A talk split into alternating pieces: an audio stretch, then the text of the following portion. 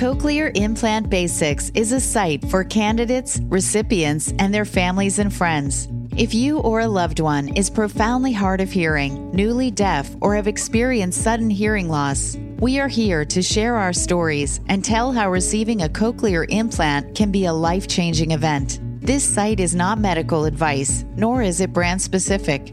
Within these podcasts and videos, you will meet recipients who faced hearing loss situations, and hearing aids could no longer provide comprehension of speech or music. They share the stories of how they lost their hearing, their struggles with growing isolation from their family and friends, their inability to compete in the world of business, their difficulties of navigating air travel without hearing, how the joy of music disappeared, and the panic of not being able to use a telephone to contact 911 to get aid for a loved one. They will talk about their fears and the reason they procrastinated to get a cochlear implant, and the reasons they moved forward. How receiving a cochlear implant changed their lives and the lives of those who surround them. You will meet audiologists and surgeons and those who support the deaf and hard of hearing communities. Welcome to Cochlear Implant Basics. Reminder Cochlear Implant Basics is not offering medical advice. Please consult your own healthcare provider. Jack Barnes is one of those unforgettable characters I've met along my hearing journey. I had received my bilateral cochlear implant surgery about a year before I met him. I had treated my processors with extreme caution, afraid to damage them and lose my precious gift of hearing. Then I attended a presentation that Jack gave with a slideshow. He was running marathons in the pouring rain while wearing his external cochlear processor. Cochlear tough was the only descriptive term I could think of. There was no sport aside from boxing that was restricted by wearing a cochlear implant. Jack was implanted in 1988 when he was 11 after suffering a total sudden hearing loss. It was an experimental process at the time. He is still using the original surgical implant, but is now on the eighth generation of external improved technology. Cochlear is always backwards compatible. We're speaking today with Jack Barnes. First, just give me your name, the date, and your location. Absolutely. It's good to speak with you, sir. This is Jack Barnes. Uh, it's Tuesday, February 16th, and we're speaking from Miami, Florida. Excellent. Tell me a little bit about your hearing loss. How did it happen? And we'll go from there. So, this goes all the way back to 1987. I was a normally hearing child with no problems at all, and quite suddenly contracted meningitis, which turned out to be bacterial and presented very much like the flu. So I went from very nearly perfect hearing to no hearing overnight, very abrupt, and just happened to be by way of luck and circumstance. The cochlear implant had recently become available as an experimental surgery for children. And I was fortunate to receive the implant about a year later in 1988. How old were you then? I was about 11 going to 12 at that point. So I've now had the same internal Nucleus 22 cochlear implant for over 33 years. You've never had a problem with it? Not a single day has it been anything other than completely reliable. When I remember when I first started investigating cochlear implants, the cochlear said that the internal should last about 73 years. So that my reimplantation surgery, the surgeon has been born yet. You've already got it on the calendar. I know this. In my case, when the implant was discussed, it was brand new. It's never been done before. So there wasn't any kind of concrete guidance as to how long it might last within the internal implant. And I've been extremely fortunate that uh, the initial guidance that was provided has long since been exceeded. And I'm now on my eighth platform for external sound processors. Explain what the platform is about. People sure thing. So there's two components of the device that together create sound for me. One being the internal implant, which is what is physically embedded into the inner ear, the cochlea and then the external processor, which engages by way of magnetic connection and passes the programming to the internal implant. The external sound processor also has the microphones that capture sound and pass through the coding to render the sound processing on the inside. So the eighth generation that I'm using now is the Nucleus 7 for the N22 internal. What was the first one you used? I began with the WSP, the wearable speech processor. And this had three AA batteries. And you will remember the Sony Walkman. It was about the size of a Sony Walkman three AAAs that I would wear in a hip pack on my waist. You know, the funny thing is that you now mentioned you're on the eighth and you've had it for 33 years. So we're talking about an upgrade approximately every four years. You've about every four years. That's right, on average, which is really incredible when you think about it. Right now, you and I are speaking utilizing technologies, one of them being Bluetooth, that didn't exist when I received my internal implant. So the way in which the manufacturers, in my case, Cochlear, has made a choice to continue making the new external processor backwards compatible with legacy internal implants, advancing the technology and incorporating it in the external sound processor is amazing. But I need to ask you about the N22 implant, there was an issue for a long time about getting the Nucleus 7 compatible with it. Can you give us a little background on why that was? So I can't speak to the company side of that. I can only say that certainly the Nucleus 6, of which I participated in the, the launch, that was definitely on the market. I want to say this goes back to 2015. So from that average we were just discussing, that period from N6 to N7 was about as expected from my view. Okay, but you had an issue. The N22 was not compatible with the N7 for a number of years, two or three That's years. Cool. Yes, the Nucleus 7 launched in 2017, right. and it was originally compatible with the N24 implant. As is always the case, the manufacturers want to serve and showcase the current offering with the broadest possible number of users. In the case of myself and other pioneers of the technology, there aren't all that many of us left. And so it's a great testament to the company itself that they choose to make that device backward compatible at all.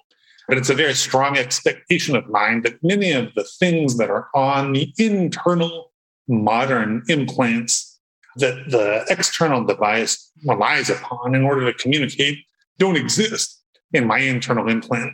And so I would imagine there were very significant technological and engineering challenges that had to be overcome to create an N7 that's compatible with my device.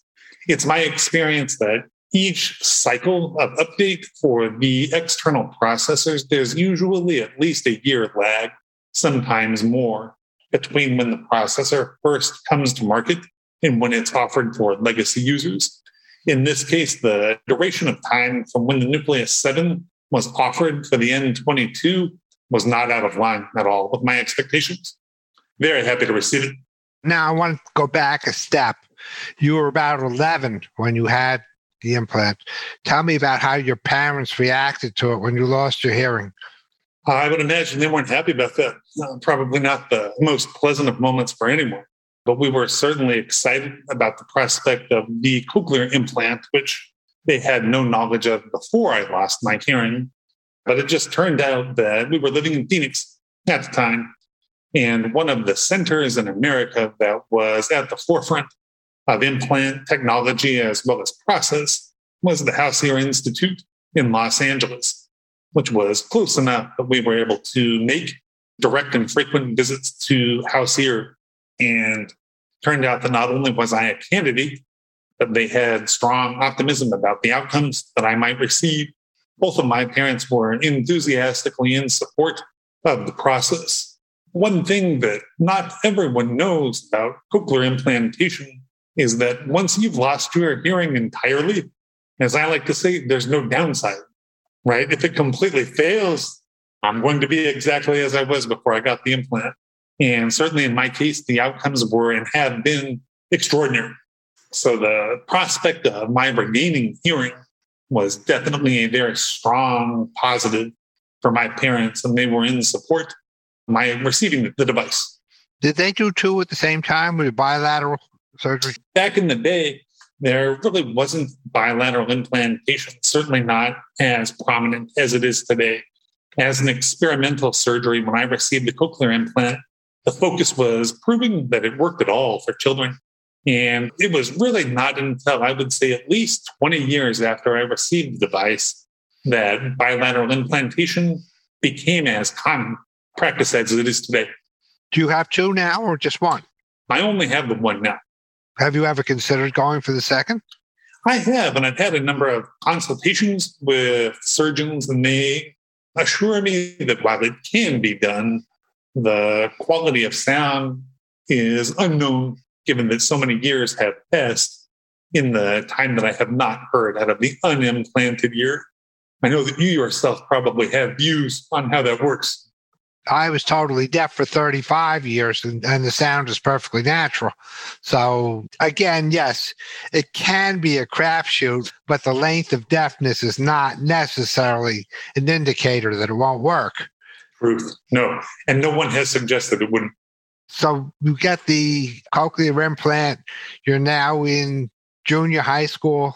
Just before, actually, was at the end of elementary school going into junior high. How did you do in school? With the cochlear implant?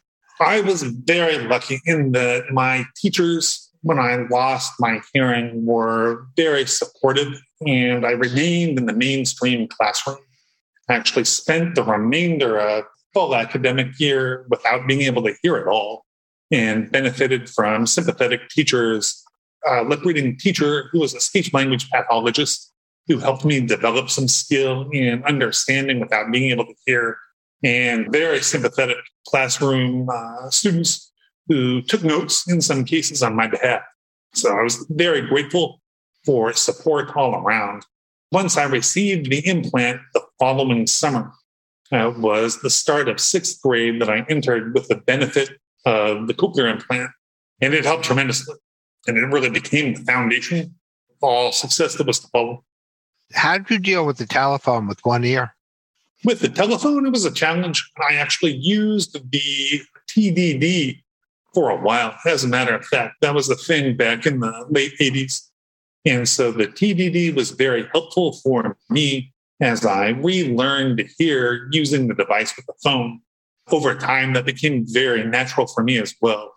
It was actually the first job that I received coming out of college was in commercial finance, making telephone calls all day long. So the acceleration and the adoption period was pretty rapid. It worked out very well. In college, you didn't have a problem because of the hearing? Only in, in very select cases. I happen to have one economics professor who was the co author of a principle that had won the Nobel Prize in economics, who just so happened to have the deepest voice and the least expressive face in the history of spoken language. And so I, I did reach out and see if we could get some assistance in better understanding that specific individual. But for the most part, the classroom setting has been one that's always been very comfortable for me. So I sit up at the front of the class and I'm engaging and connect directly with professors to better understand what I can do to capture more of the lesson. Worked out very well. I have to tell the story here that I first met you at a cochlear convention and you were the speaker and I had been implanted just over a year before. And I was treating my cochlear implants like they were delicate instruments. You stood up on the stage with your slideshow of running marathons in the rain with a cochlear implant. That's and true. Suddenly, it turned my entire perspective around let's talk a little bit about what IP ratings are, the waterproof aspects of the cochlear implant, and how they affected you. So IPv6, IPv7, these are different standards, different ratings that define both the depth and duration that devices generally can be submerged in water. I can assure you that I have pressed well beyond the limits of all of these ratings, both intentionally and unintentionally. across my devices. And the most recent cochlear devices have been extraordinary. The Nucleus 6, Nucleus 7 are amazing in their water resistance. As a Floridian yourself, you'll know that we do not lack our opportunity to test things out in water. And both swimming as well as in the rain, walking my dogs, it's a tremendous reassurance that I can be outside with these most modern devices and really not have concern that the devices will suffer for humidity or direct water exposure. I was in Fiji traveling early 2000s alone, rolling through the Colo-i-Suva forest, crossing a creek, and I dropped my then implant, which I think was the 3G, but don't quote me on that, one of the earlier devices. And I dropped it right into the river and pulled it out and panicked, dried it off. And, and fortunately was able to regain some functionality as we went. But the degree of confidence that we have in these most modern devices is really amazing in terms of their waterproofness and environmental toughness. Talk to me about music. How do you do uh, well, music? Cannot more strongly recommend music as a training technique for relearning to hear. I'm often misunderstood when I use this word training practice. People think I'm talking about hard work. I guess to a certain degree I am. But everything is training, everything is practice. This conversation is training and practice. And it's that intentional, purposeful listening that I think creates the breakthroughs that help us to understand spoken words in context. And I very much distinguish hearing from understanding.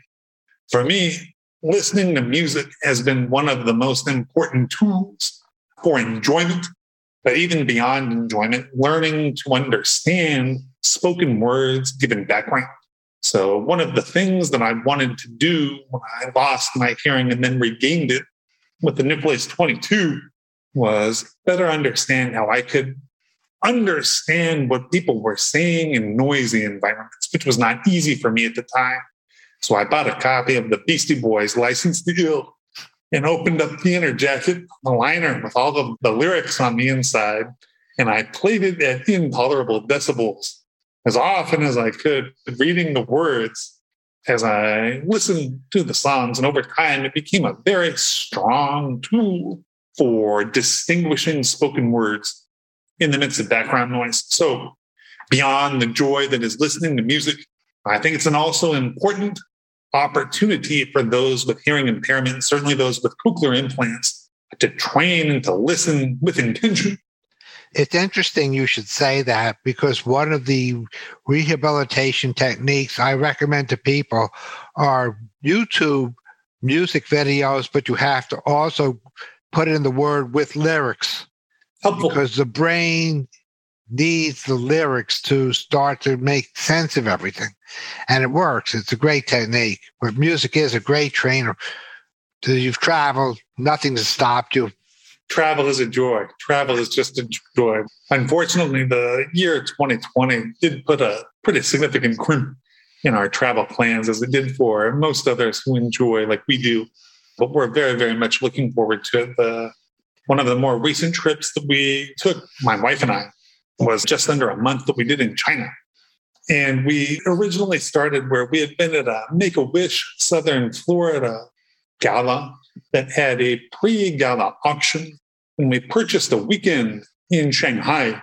And somehow a weekend in Shanghai became a 28 day trip across China that included a weeks long study of Kung Fu at the Shaolin Temple in Dengfeng we tested the ability of the nucleus 6 to withstand sweat and humidity in Dengfeng. But travel is an incredible opportunity, and I, I cannot more encourage travel generally, but certainly for those with implants, because it presents such an opportunity to consume new experience. On the other side of that page, I traveled for 35 years with no hearing, including the circumnavigation of the world, and I could never hear the tour guides. And I had to buy books of every port we were going to and read up before I got there. So I'm looking forward one day to doing travel again with hearing. It makes a big, big difference. Let me ask you another question here about what would you like to see in the future of the next generation of cochlear implant, the processor? From an internal perspective, one of the things, well, internal, external pairing, one of the things that excites me are the increasing duration with which power will last. The Nucleus 7 that I've just received has the benefit of batteries that are powered by USB connection, which means that I now have much less concern about being able to hear if there's ever a hurricane that knocks out power because I have battery packs and generators that can now power the batteries. But the degree of independence, I think, that will result from either longer powered devices or maybe even fully implanted devices are both very, very exciting. I think there are some technological hurdles you know, by way of the skin flap and how waterproofing works with microphones before we get all the way to fully implanted devices. But it's hard to think that that's not on the radar at some point. That's a very interesting point because the new Nucleus Kanso 2 is rechargeable only. And now I'm watching on social media people in Kansas, in Texas, with no power for two or three days. They can't charge them up. So it's still the battery issue. Yes, I agree that the batteries have gotten better, especially something called the Vartas, V A R T A S battery, which has been able to increase the power of the lithium side. So the future for battery power is absolutely astounding. What else would you like to add to this? Would you like to tell people who are thinking about getting a cochlear implant? You've walked in their moccasins. What would you tell them? I would tell them not to wait. Time is short. Time is the one resource that is truly scarce. And each day that we go without hearing, or at least each day that we go without hearing for fear of what the process to regaining hearing might be like, is a day that separates us from the possibilities of life. And that's a concern to me that there might be people avoiding this conversation or avoiding signing up for the clinical examinations that might lead on the path to cochlear implantation, I would say don't hesitate. There is no downside. Certainly, there are considerations, certainly, there are implications, but I would not want for anyone considering this process, this technology, this opportunity from a lens of fear. There's just no reason to that's absolutely on point. Jack, I wanted to thank you for taking your time. I'm sure you're going to be helping many, many people with this interview. So thank you very much. Well, thank you for having me.